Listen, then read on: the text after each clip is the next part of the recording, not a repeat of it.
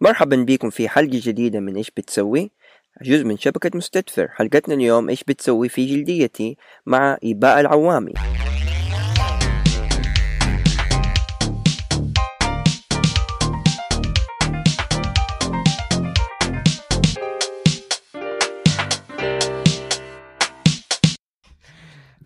السلام عليكم. مرحبا بكم في برنامج إيش بتسوي؟ جزء من شبكة مستدفر.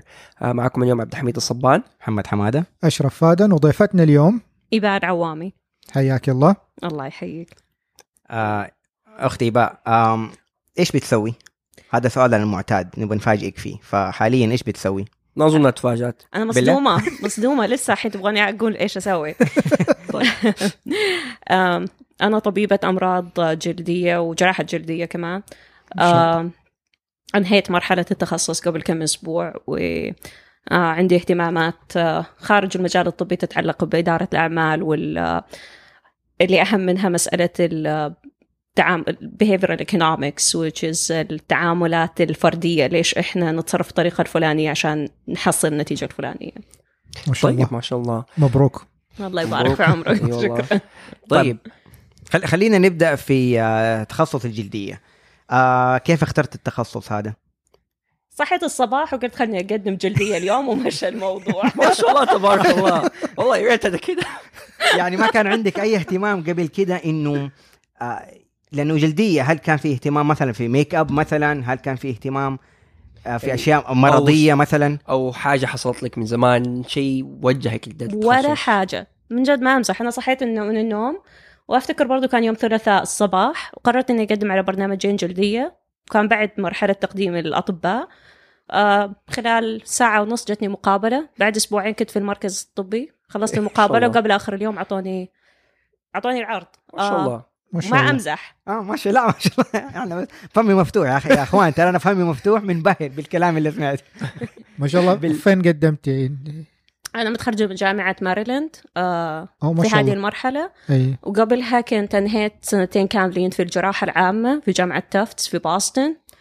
وما. بين المرحلتين ما بين الجراحة والجلدية آه، عملت ماستر في الأبحاث الطبية الانتقالية آه، Clinical and Translational Science. وال focus حقي كان آه، طريقة تحليل القرارات الطبية. وهي اللي عن طريقها دخلت في موضوع تصرفات الإنسان والطريقة الاقتصادية لتصرفاتنا اللي هي. ال behavioral economics في أشياء كثير حنتكلم فيها. طيب. آه بالنسبة للتخصص الجلدية بس اللي نعرف المستمعين يعني أظن فكرة العامه للناس إنه يا أشياء تجميلية أو إنه حب الشباب. حب شباب. بالضبط. ممكن تتكلمين أكثر شوي عن التخصص هذا؟ كلام جدا صحيح. آه، وخصوصا لشخصية زيي في البداية كنت في الجراحة فلما أطلع الكل يشوفوني يقولي "آه، دي طبيبة جراحة؟ واو!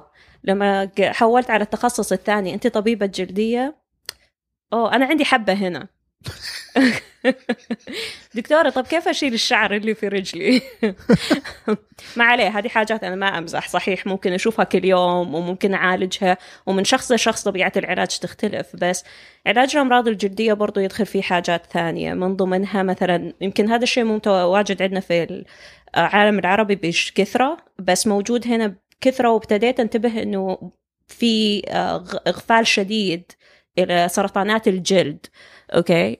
وهذه ممكن توصل لمرحلة إنه توصل لتشويه وخصوصا انهم تطلع في الوجه وكيف تشيلها بحيث إن أنت تقدر تشيل السرطان كامل تتأكد إن أنت تخلصت من كل الخلايا السرطانية. في الوقت نفسه الجلد اللي حواليه ما خسرت الجلد الطبيعي بحيث إن أنت تقدر تصلح الوجه بطريقة آه، تجميلية. مظبوط. آه، طبعا غير هذا مسألة الأمراض الجلدية الالتهابية مو بس الإكزيما وال اللي هي أو الحساسيات العادية. آه، في أمراض وراثية في أمراض جدا شديدة. عندي بعض المرضى يقولوا لي يعني دكتور إحنا أساسا ما نقدر نمشي من كثر التقرحات اللي في رجلنا أو ما نقدر نروح الشغل بسبب الحساسية اللي في يدنا. في بعض المرضى علاقاتهم الشخصية جدا منتهية لأنه أنت لما تدخل الغرفة وهذا يمكن شوية لا يزعلوا مني أطباء آه، الأمراض الجهاز الهضمي ما حد يقدر يشوف الكبد حقك كبير أو صغير إيش المشاكل اللي فيه. بس لما تدخل غرفة الناس راح يشوفوا وجهك راح يشوفوا جلدك وحيسألوك مباشرة إيش صاير. مو حاجة فيك تخبيها بعض المناطق ممكن تتخبى بالملابس بس طبيعة تأثير الأمراض الجلدية على حياة الإنسان آه ويعني ومسألة قدرته على التفاعل الاجتماعي وحتى أنه يدخل في مجال عمل معين أو أنه يستمر في علاقة زوجية أو أنه يكون إلى وجود اجتماعي.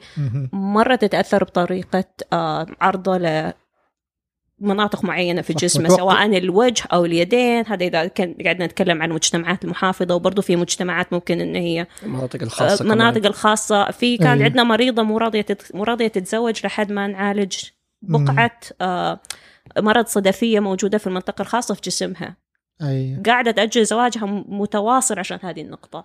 ف فانا هذا اللي كنت بدي أقوله إنه حتى نعم. يأثر على على ثقة الشخص بنفسه يعني من ناحية. عندنا م... عندي مريضة طلقت بسبب إنه عندها حساسية في المنطقة في مناطق خاصة. سو أوه. إحنا قاعدة نشوف المواضيع هذه إنه بس جلد. وأنا أي. برضو واحدة من دول الناس عشان أكون صريحة يعني ما حسيت بقيمة الشيء اللي قاعدة أسويه لحد ما شفت المرضى يدخلوا يقولوا لي شكرا.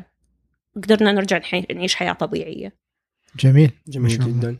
أنت عملت لقاء إقامة ال- الجراحة العامة آه، وبعدها so عملت إقامة ال- الجلدية. فهل أنت كنت تبغيهم متصلة زي كده ولا ولا أنت بعد ما خلصت الجراحة اكتشفت انك انك, إنك حددتي قلت آه بدي أسوي الجلدية؟ لا هي ولا مرتبطة أنا- مع بعض كانوا؟ شوف أنا لما خلصت كلية الطب كان عندي هدف واحد إني كنت أبغى أصير طبيبة مسالك بولية okay. وبدأت في السعودية أيوه وكان هذا الشيء غريب لأنه الطبيبات بشكل عام ما يدخلوا التخصص هذا يعتبر تخصص ذكوري آه. آه. بس لما جيت هنا كانت المنافسة عالية وعدد الأطباء المقبولين سنويا في تخصص المسالك البولية 250 طبيب وعادة يكونوا من الواحد في المية من خريجين كلية الطب في الأمريكان. مم، أوكي. فكخريجة من الجامعة السعودية من كلية طب سعودية. الوضع كان جدا صعب أول ما وصلت.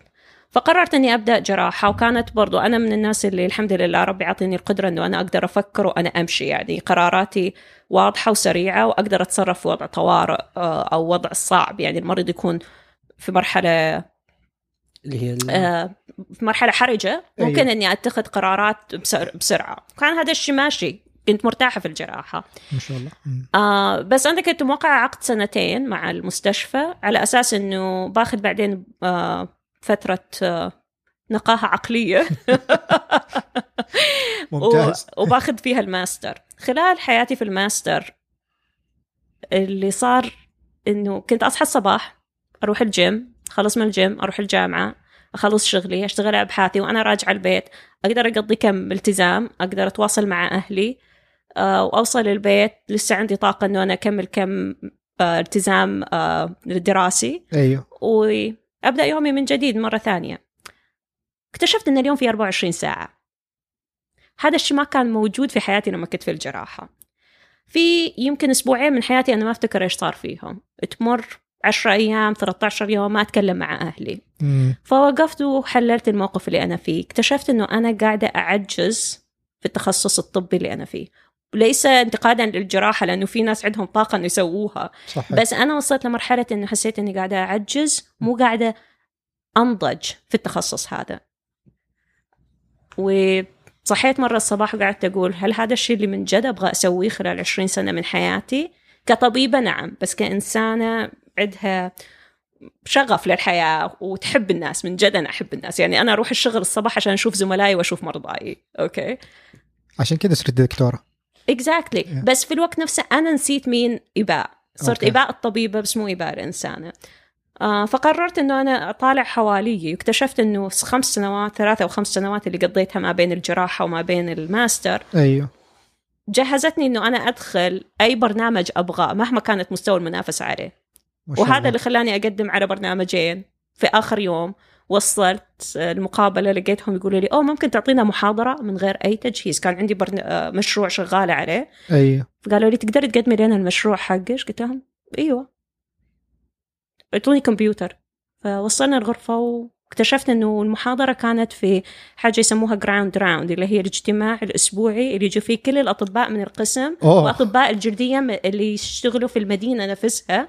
ما شاء الله ومن غير تجهيز فجأة لقيت نفسي واقفة في بداية الغرفة وقاعدة أعطي المقابلة آه، sorry عفوا أعطي المحاضرة هذا معلش. إقرار المقابلة ما جهزوني قبل يعني وصلت الساعة 8 الصباح الساعة 12 الظهر كنت قاعدة أعطي المحاضرة هذا كان. في بدايتك في بداية ال هذه بداية ما بدأتي الجلدية جلدية؟ هذا في سنة 2013 مم. ابريل 2013 ما شاء الله آه طبعا أنا صار لي فترة إنه أقدم في ما بين مؤتمرات و أثناء الماستر كده ممكن إنه فجأة يقولوا لك تفضل قدم أي. الحاجة اللي أنت تبغى تتكلم فيها.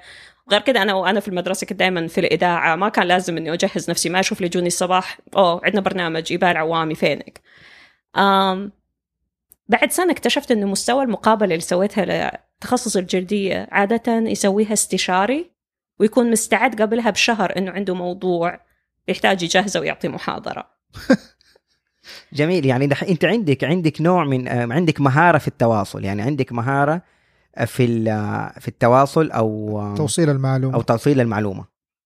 أتوقع هذا أتوقع- السبب يا. أنا مم. أوافق معك في هذه النقطة. آه، يمكن أنا ما أدري كيف تطورت بس من بدايتي في ال- أيام المدرسة ما قلت لكم بديت المدرسة صغيرة لما كان مم. عمري أربع أو خمس سنوات قررت إني لازم أكون في الإذاعة المدرسية. مم.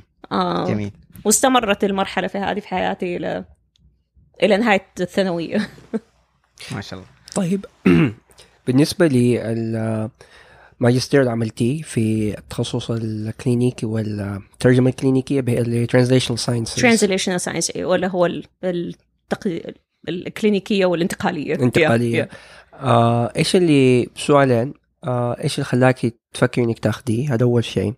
والشيء الثاني ولاني أنا كطبيب دحين أصلا بفكر في الموضوع ده. والشيء الثاني آه كيف كانت التجربة هذه؟ هل تنصحي غيرك يقوم بها؟ so so, خليني أجاوبك على مرحلتين. هل كنت أفكر في الموضوع؟ لا. بصراحة برضو زي طب الجلدية. صحيت الصباح وقررت أقدم عليه. أنا مو هذه الإنسانة من الناس اللي تخطط لكل حاجة قبل خمس أو ست سنوات. أوكي. بس لما وصلت البرنامج بصراحة أنا أنصح يمكن مو كل الناس يوافقوا على هذه النقطة بس أنا دائما أنصح الأطباء أنهم ما يشتغلوا بس مع أطباء من تخصصهم ويفضل أنهم ما يشتغلوا بس مع ناس آه، كلينيكيين. الشيء الرئيسي اللي تعلمته وصراحة يعني غير غير منظوري للحياة من ضمنها أنه تغير تخصصي تغيرت اهتماماتي القرائية والتطبيقية. أنه النقطة الرئيسية في الأبحاث الانتقالية أنه أنت ما تقعد تفكر أنا عندي الدواء الفلاني ممكن أعطيه المريض الفلاني. لا. الدواء الفلاني هذا تطور في المعمل بس هل هو حاجة ممكن أستخدمها في التطبيق اليومي ولا لا؟ بعد ما أستخدمها في التطبيق اليومي والمريض يصير كويس برجع البيت إيش الحاجات اللي أقدر أسويها بحيث أنه تستمر صحة المريض بطريقة إيجابية؟ سو so, الفكرة أن هم ياخدوا الأبحاث من مرحلة المعمل إلى مرحلة التطبيق اليومي.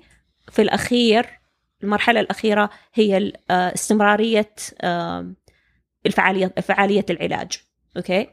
فهذه هي الانتقالية. فمعنى آخر معلش أقاطعك. تفضل. اللي هو آه، حلقة الوصل ما بين المعمل والاستخدام الكلينيكي. هو هذا اللي تبي توصلي له؟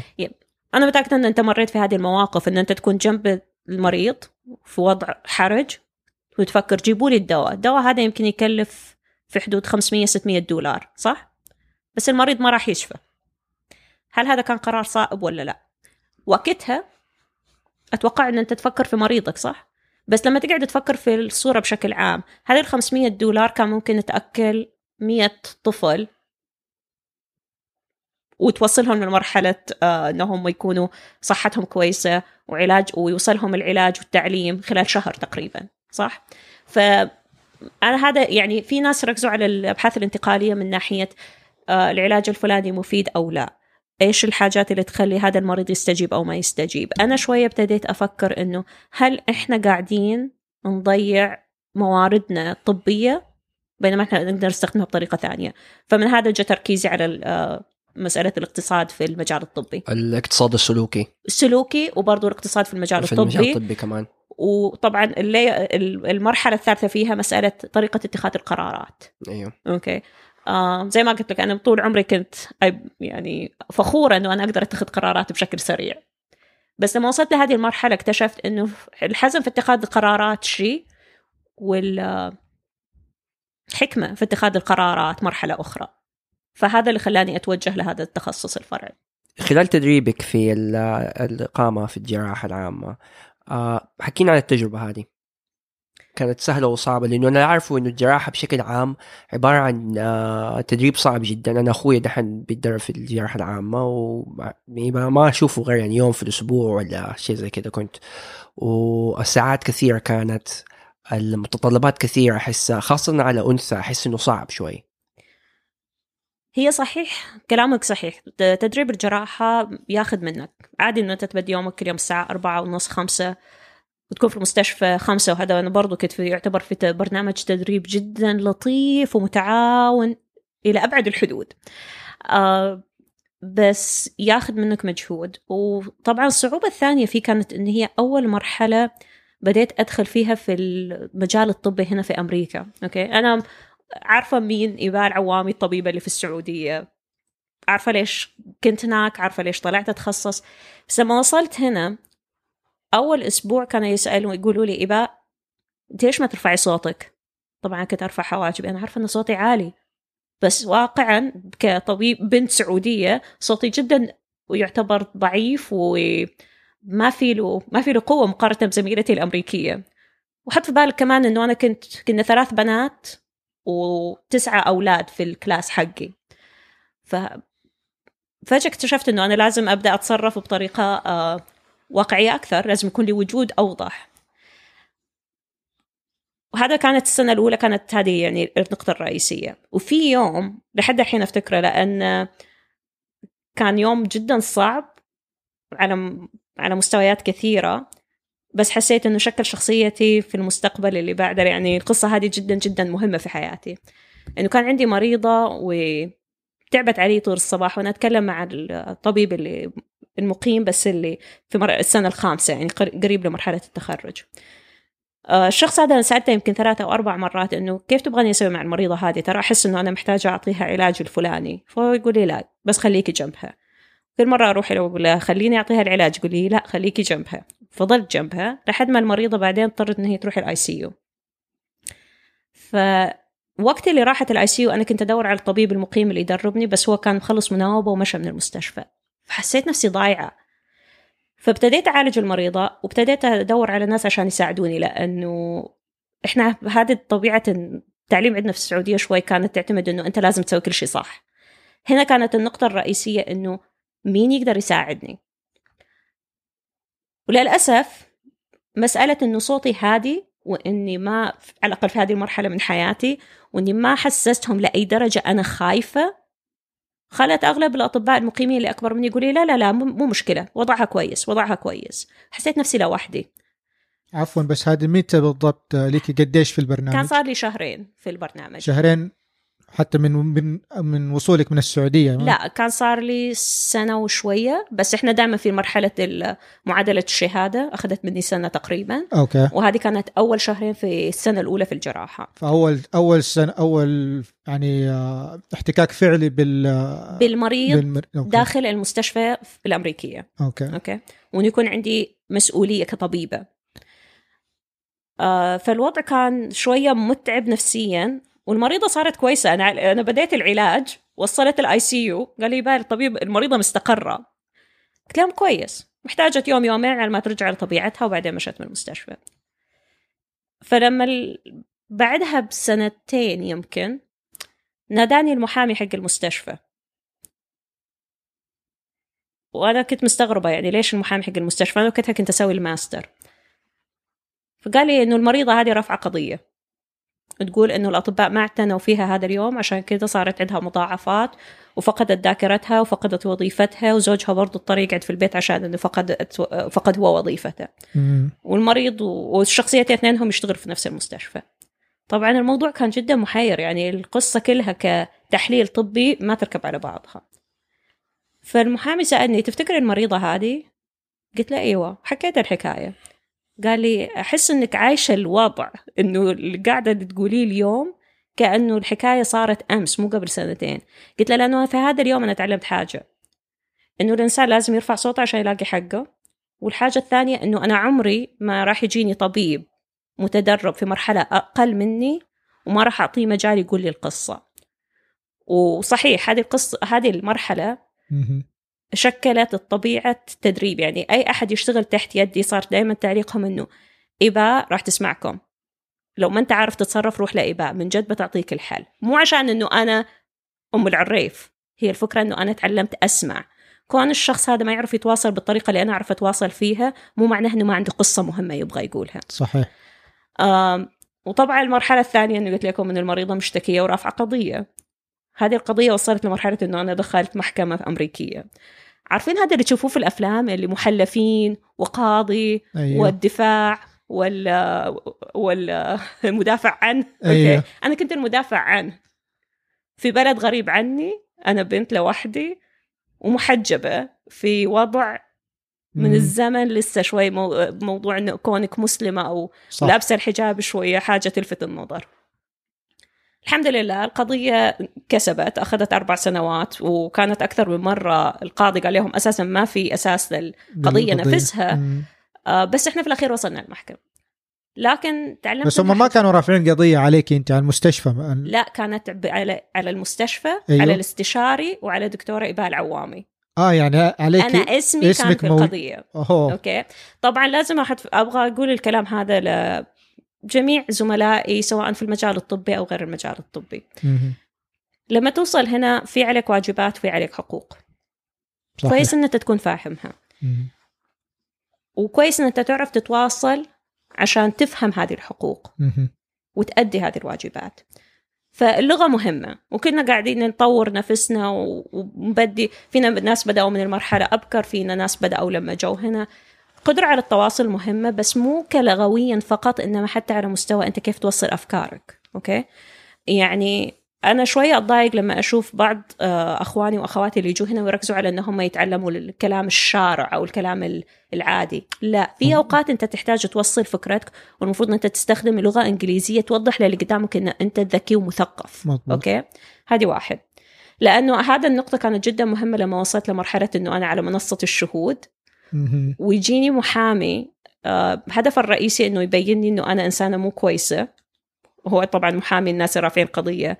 وصلت لمرحلة إني اضطريت أقول إلى إنه الجملة اللي أنت تقولها ما إليها علاقة بالقضية لأنه القواعد ال- الأمري قواعد اللغة الإنجليزية ما تدعم الكلام اللي أنت تقوله. أوكي طبعا الناس يطالعوني أنت أساسا ما أنت أمريكية وهذه اللغة الإنجليزية مو لغتك الأم وقاعدة تشرحي لنا القواعد الإنجليزية بصراحة أيوة. أنا كنت عارفة إن أنا كنت كاسبة القضية من لما كنت على المنصة المحلفين عادة نهاية القضية لما الكل يقول كلامه يقفلوا الموضوع ياخذوا لهم وقت عشان يقعدوا يتناقشوا يشوفوا هل صحيح في إساءة معاملة ولا لا من الطبيب. إلى إلى المريض وعادة بعض القضايا تاخذ لها بالأسبوع أسبوعين يمكن شهر على ما يوصلوا برد يعني ما حد يقدر يعطيهم وقت على ما يرجعوا برد صح. قضية المحلفين في قضيتي رجعوا بعد أقل من 20 دقيقة وقالوا إنه أنا ما علي أي خطأ طبي. ما شاء الله. أوكي. الحمد لله. أيوه بس كانت نقطة ثانية برضو إنه تسجيل الطبي حقي كان ممتاز. أوراق أوراقي كانت ال...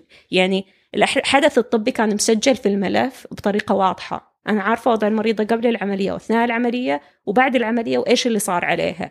هذه كانت نقطة مهمة. هذه أنت اللي مسجليها في اللي هي مسجلت لها في ملف المريضة. ملف المريض. أوكي. اللي هي ال medical record. المظبوط. أوكي. أيوه. أوكي. آه وأنا قاعدة أقول الكلام هذا لأنه صحيح يعني الجلسة مع المحاميين إحنا أي. كأطباء نطالع الأمور بأشياء بنظرة معينة مو بس كأطباء. أوكي. لما يعطوك مخالفة في في الشارع وأنت تمشي بسرعة إحنا نطالع فيها بطريقة المحامي يطالع فيها بطريقة ثانية صح فكان كان كنت مصدومة انها قامت تقول لي إبا يعني غير إنه كل العلاج اللي سويتيه صح الورقة هذه لوحدها. تسجيلك للحدث الطبي هو السبب الرئيسي اللي يخلي الكل مقتنع إنه أنت سويتي اللي عليك فهذه نقطة التواصل ليس ج- فقط لفظيا إنما كتابيا صح. كانت كانت في مصلحتي.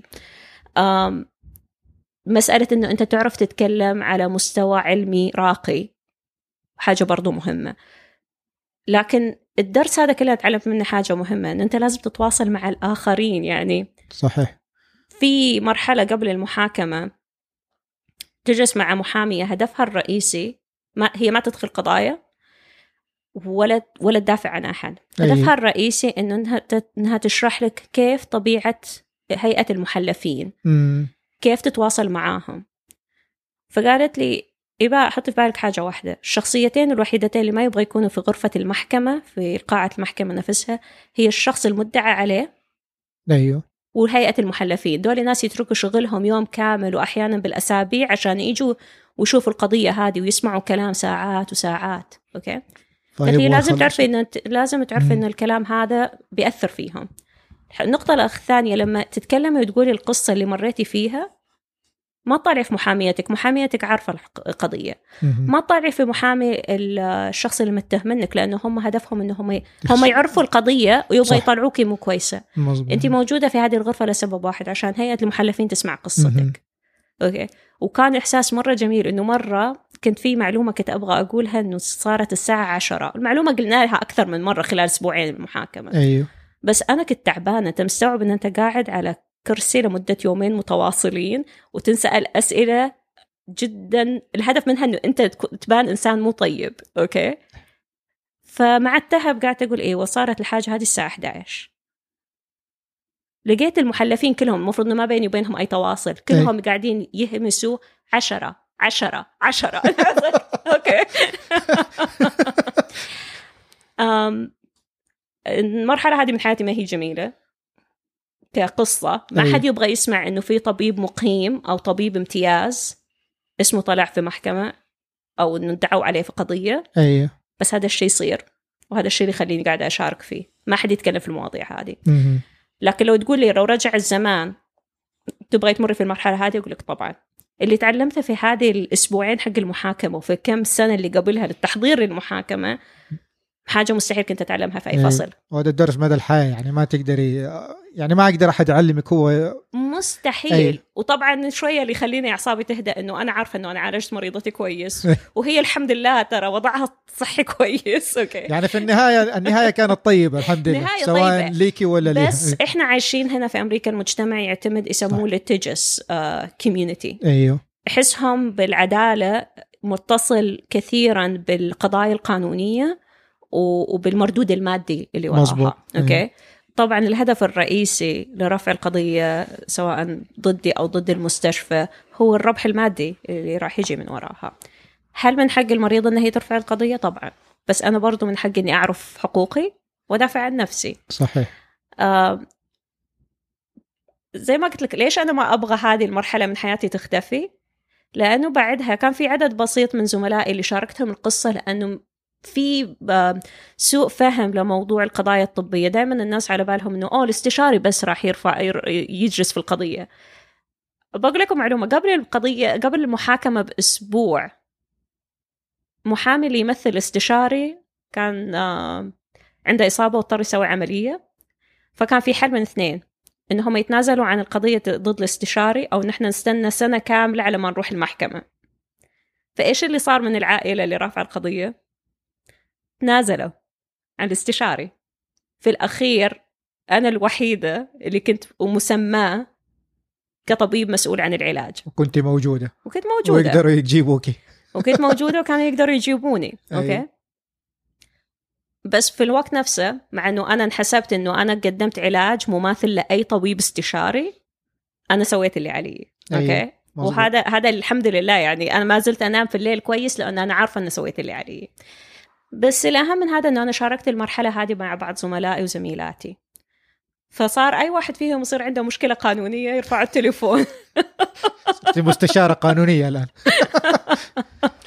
طيب واحد بس- من زملائي كلموه البورد وكان يقول لي آه بكرة الصباح رايح آه، أتكلم معاهم قلت له إيش مكتوب في الورقة؟ فقرأ لي الكلام قلت له آه آه لا. قال إيش؟ قلت له الكلام هذا كبير الناس قالوا ما راح يعطوك رخصة. فقال لي طب إيش أسوي؟ فأعطيته رقم المحامية حقتي. المحامية حقتي كلمت المستشفى اللي أساسا هو الطبيب معاها ورتب الأمور وتغطت ال- القضية كاملة أوكي؟ من غير وخلصت خلال أقل من ثلاثة أيام.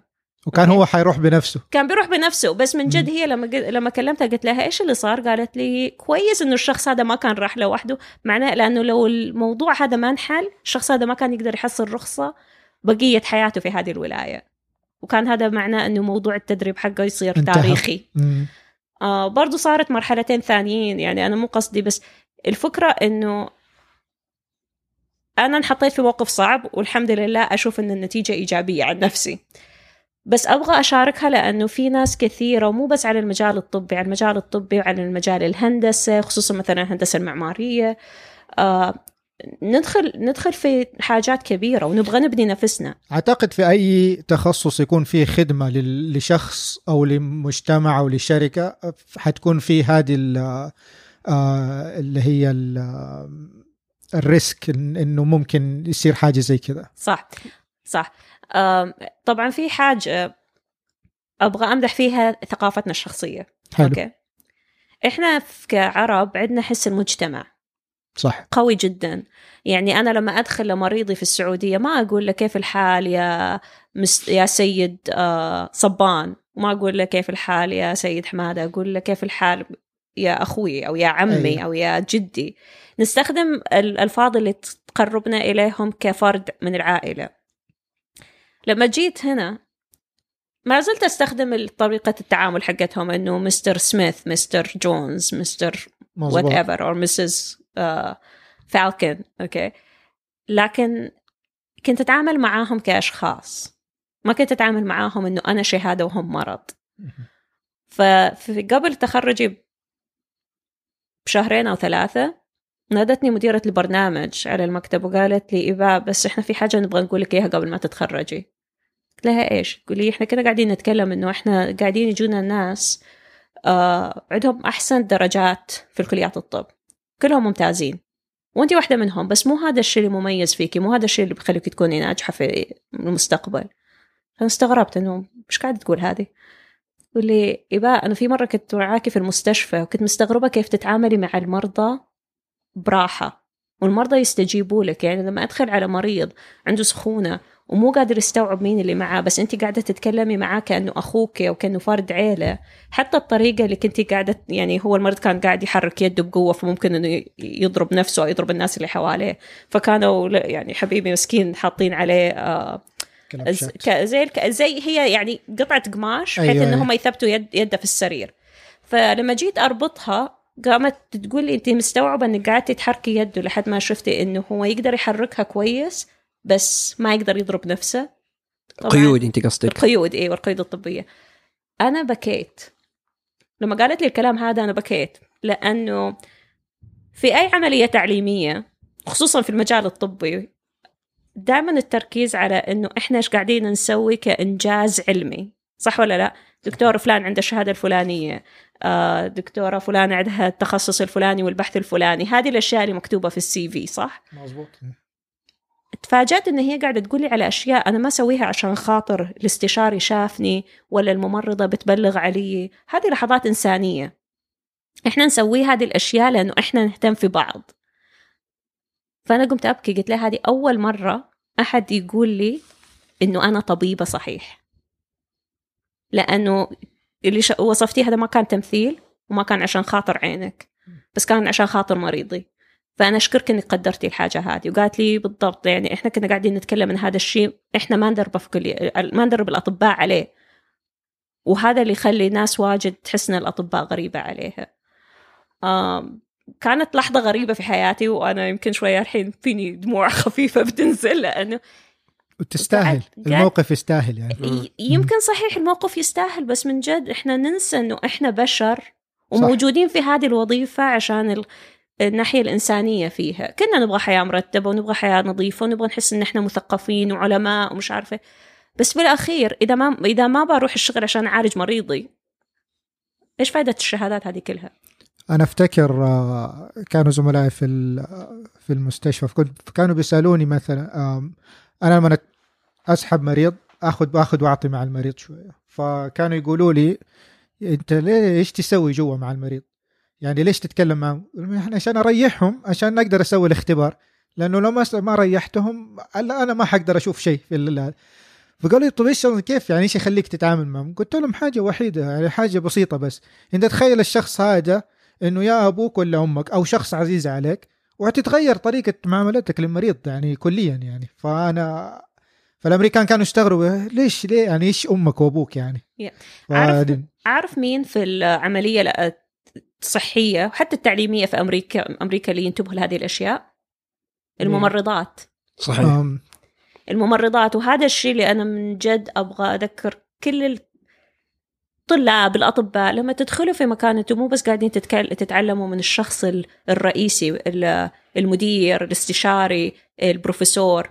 قاعدين تتعلموا حتى من عامل النظافة. وأنا مو استقلالا بعض من النظافة بس الفنيين الممرضين الممرضات ال- مساعدات الطبيب أو مساعدين الطبيب الش... الأشخاص يتعاملوا مع المرضى على مستوى آخر. إحنا أوقات ما نكون معرضين إله يعني أنا دائما أقول لهم لما تكونوا قاعدين تفكروا إنكم بتوظفوا إنكم كأطباء لكم وجود مهم في المستشفى لكل طبيبه وظفه في المستشفى أحتاج على الأقل أربع إلى خمس ممرضات. مزبوط إذا مو أكثر. أنا أتكلم على عملية طبية صغيرة أوكي؟ لما نتكلم على مستشفى كبير لكل طبيب نحتاج 20 ممرضة ونحتاج يمكن 10 مساعدات ممرضة ونحتاج فنيين ونحتاج. فهذا التفكير أنه الطبيب هو النقطة الرئيسية في العملية الطبية آه غير واقعي. هو فرد مهم ويمكن يكون عليه دور قيادي مهم بس طبيب من غير ب- بقية العملية الطبية اللي هي كل الأفراد الطبي. الطاقم نعم. الطبي الكامل ما راح يسوي شيء وهذا الكلام ينطبق مو بس على الدكتور ينطبق على مجالات كثيرة. حتى لو كمهندس ولا كأي الشخص اللي يكون عنده احترام لغيره تلاقي الناس آه، يبغوا يساعدوه في آه، إنه بي إنه هو ينجح لأنه لأنه هو شايفينه إنسان مهتم بهم ف يعني طبيعة البشر أنت مهتم فيه أنا ههتم فيك وحساعدك فهذه آه، فهذه حاجة مرة مهمة صراحة. فشكرا لك على إنك نبهتي على هذا الشيء. طيب بالنسبة لي آه ما شاء الله غلقتي آه، نرجع تاني نعيد الجراحة ثم الماجستير ثم الإقامة في الجلدية. لو عاد بك الزمن واضطريتي تغيري أو تبدأي من جديد إذا عاد بك الزمن هل ممكن تغيري شيء من دي؟ لأنك أنت في النهاية حتتخرجي طبيبة جلدية. هل ممكن تعدل ما تعملي إقامة في الجراحة أو ماجستير ما تسويها والاثنين كلها على طول تخشي جلدية ولا ما كنت غيرتي شيء؟ ما حغير ولا حاجة عارفة أنا ده دائما السؤال اللي الناس تسأله ويتوقعوا دائما الإجابة ما حغير ولا حاجة لو قاعد أفكر إيش ليه ضيعت وقتي في الجراحة ليش سويت الماستر بس مم. لو ما كنت مريت في هذه التجارب ما كنت بكون هذه الشخصية هي مو مم. بس إني أكون طبيبة كل الناس sorry يعني مو قصدي أقول الكلمة هذا انتقاصا بجميع الأطباء أوكي؟ لا كلنا أطباء. بس إيش اللي يميزني أنا كهباء حياتي حياتي تجربتي وتجربتي كيف شكلتني. جتني أيام من جد لما يقولوا أنا بكيت لحد ما أنام؟ yes حتى في الجلدية اللي الناس يعتبروها أنها من أسهل آه، برامج التدريب الطبية. أنا كنت مكتئبة مكتئبة في بعض الأيام لدرجة أني أساسا كنت قاعدة أفكر أنه أنا إيش سويت في نفسي؟ ليش غيرت التخصص أصلا؟ أوكي؟ أنا قاعدة أضحك بس كانت في أيام سودة. أوكي؟ بس لكن- الواحد أي كملي. لكن كل تجربة مريت فيها. تعلمت منها وطلعت نتيجتها. بما إنك تكلمنا على تخصص الجلدية آه نباك تدينا قصة كده مثيرة حصلت آه في عيادة من العيادات أو مريض مثلا جاكي كان عنده حالة طارئة جدا. يمكن في يوم في June لحد الحين أفتكره June السنة هذه. كنا نسوي عملية سرطان على الخشم أوكي؟ والمريض صاحي. وتخدير موضعي. آه وما عندي تخدير عام. يعني هو هذه الطريقة في نوعية من الجراحة اسمها Mohs آه بتسوى في العم... في العيادة العادية. فالمريض قبل ما نبدأ أصر إنه هو يبغى ياخذ فطور كامل وإحنا يا أخي لا أنا جوعان طيب أوكي إحنا عادي تاكل بس يعني anyway خلص الفطور كامل فطور كامل إيش قصته كان؟ يعني الساندويتش مع الكروسان والبيض والجبن وال hash وال hash brown brown كل شيء والقهوة كله الحمد لله يعني طيب. كان متغدي. هذا برونش ده مو فطور. داخل العملية ده مزبوط متجهز طيب طبعا لما إحنا نسوي العمليات على الخشم الحاجة الرئيسية عشان نتحكم في النزيف إنه أنا أكون ماسكة ماسكة خشم المريض أوكي؟ طيب. وقاعدين ناخذ حت يعني قطعة صغيرة من الجلد ولازم تكون موجهة بطريقة معينة وعليها إشارات. والاستشارية تحاول تشيل قطعة الجلد وكده واقفة على على خيط من ال من الأنسجة. يبدأ المريض يكح ويقعد في الكرسي حق العمليات وأنا لسه ماسكة خشمه.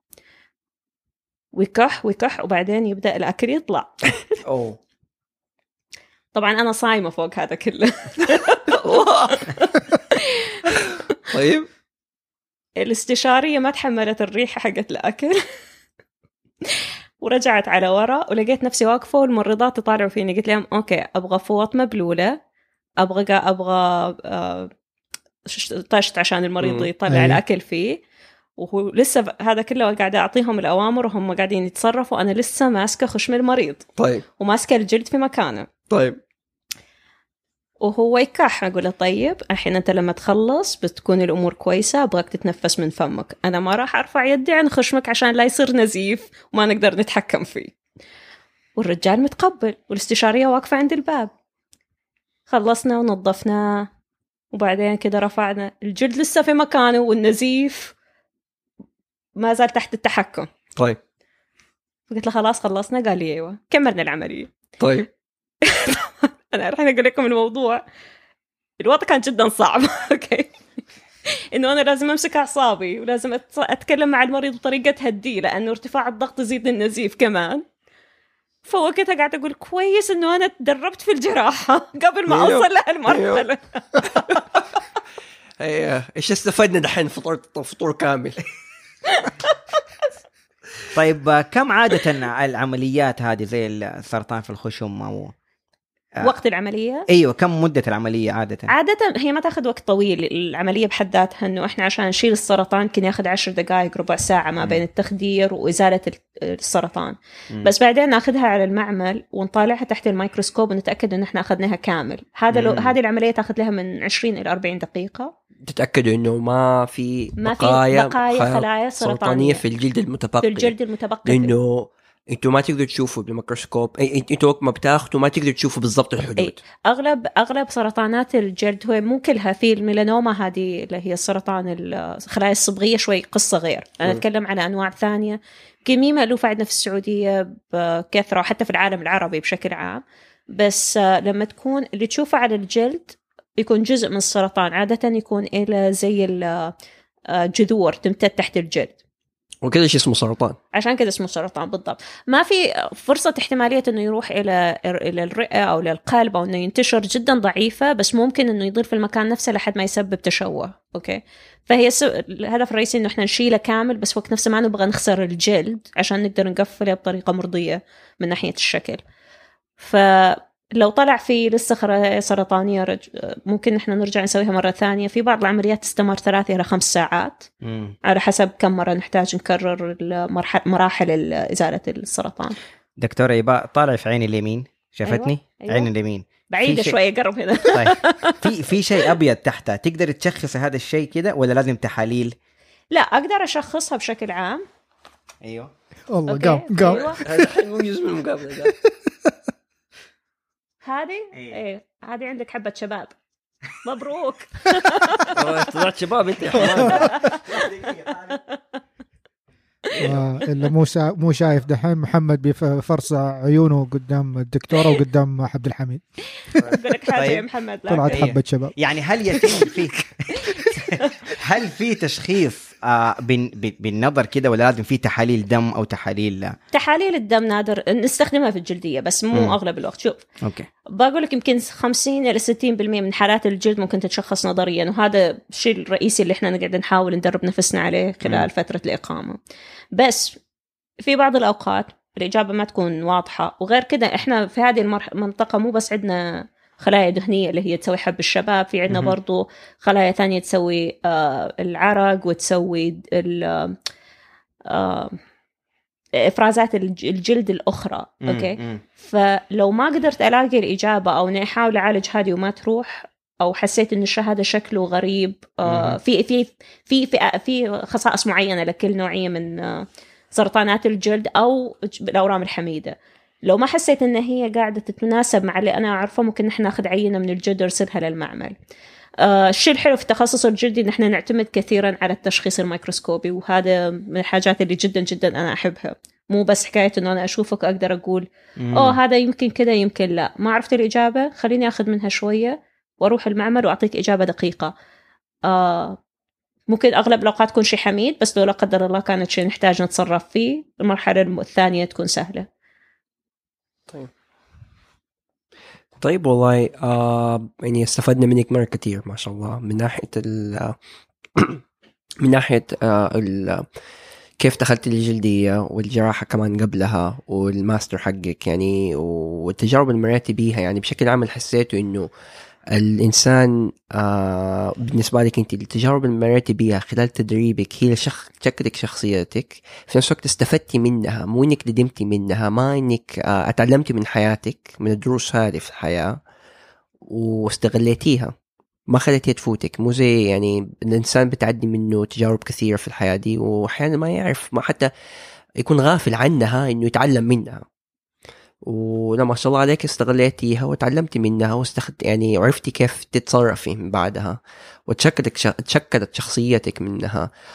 آه سواء كانت القضية القانونية اللي جاتك سواء كانت نوع التدريب اللي حصل لك كيف آه انتقلتي من تخصص لتخصص آخر تماما. وحتى من ناحية كيف أثر فيكي دراستك للماستر للماجستير في تع... مش إنه أثر في تعاملك هذا الشيء ظاهر يعني هذا الشيء موجود عندنا في مجتمعنا التعامل مع المرضى بس إنه كيف كون لك شخصيتك وكون اهتمامك آه في كيف تبي تطوري العيادات الطبية وكيف تبي تقدمي خدمة للناس ما شاء الله. إذا الناس تبي توصل لك كيف ممكن توصل لك؟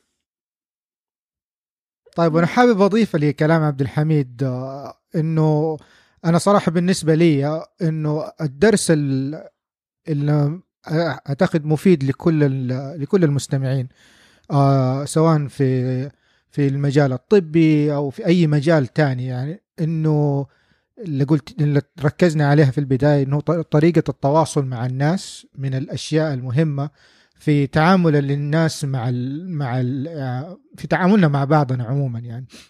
وأبسطها أبسطها يعني.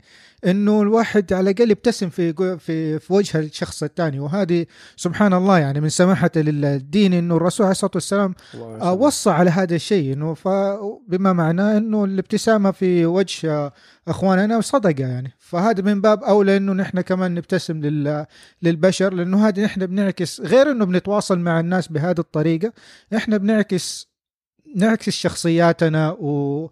وديننا بطريقة غير مباشرة. بالضبط. ف...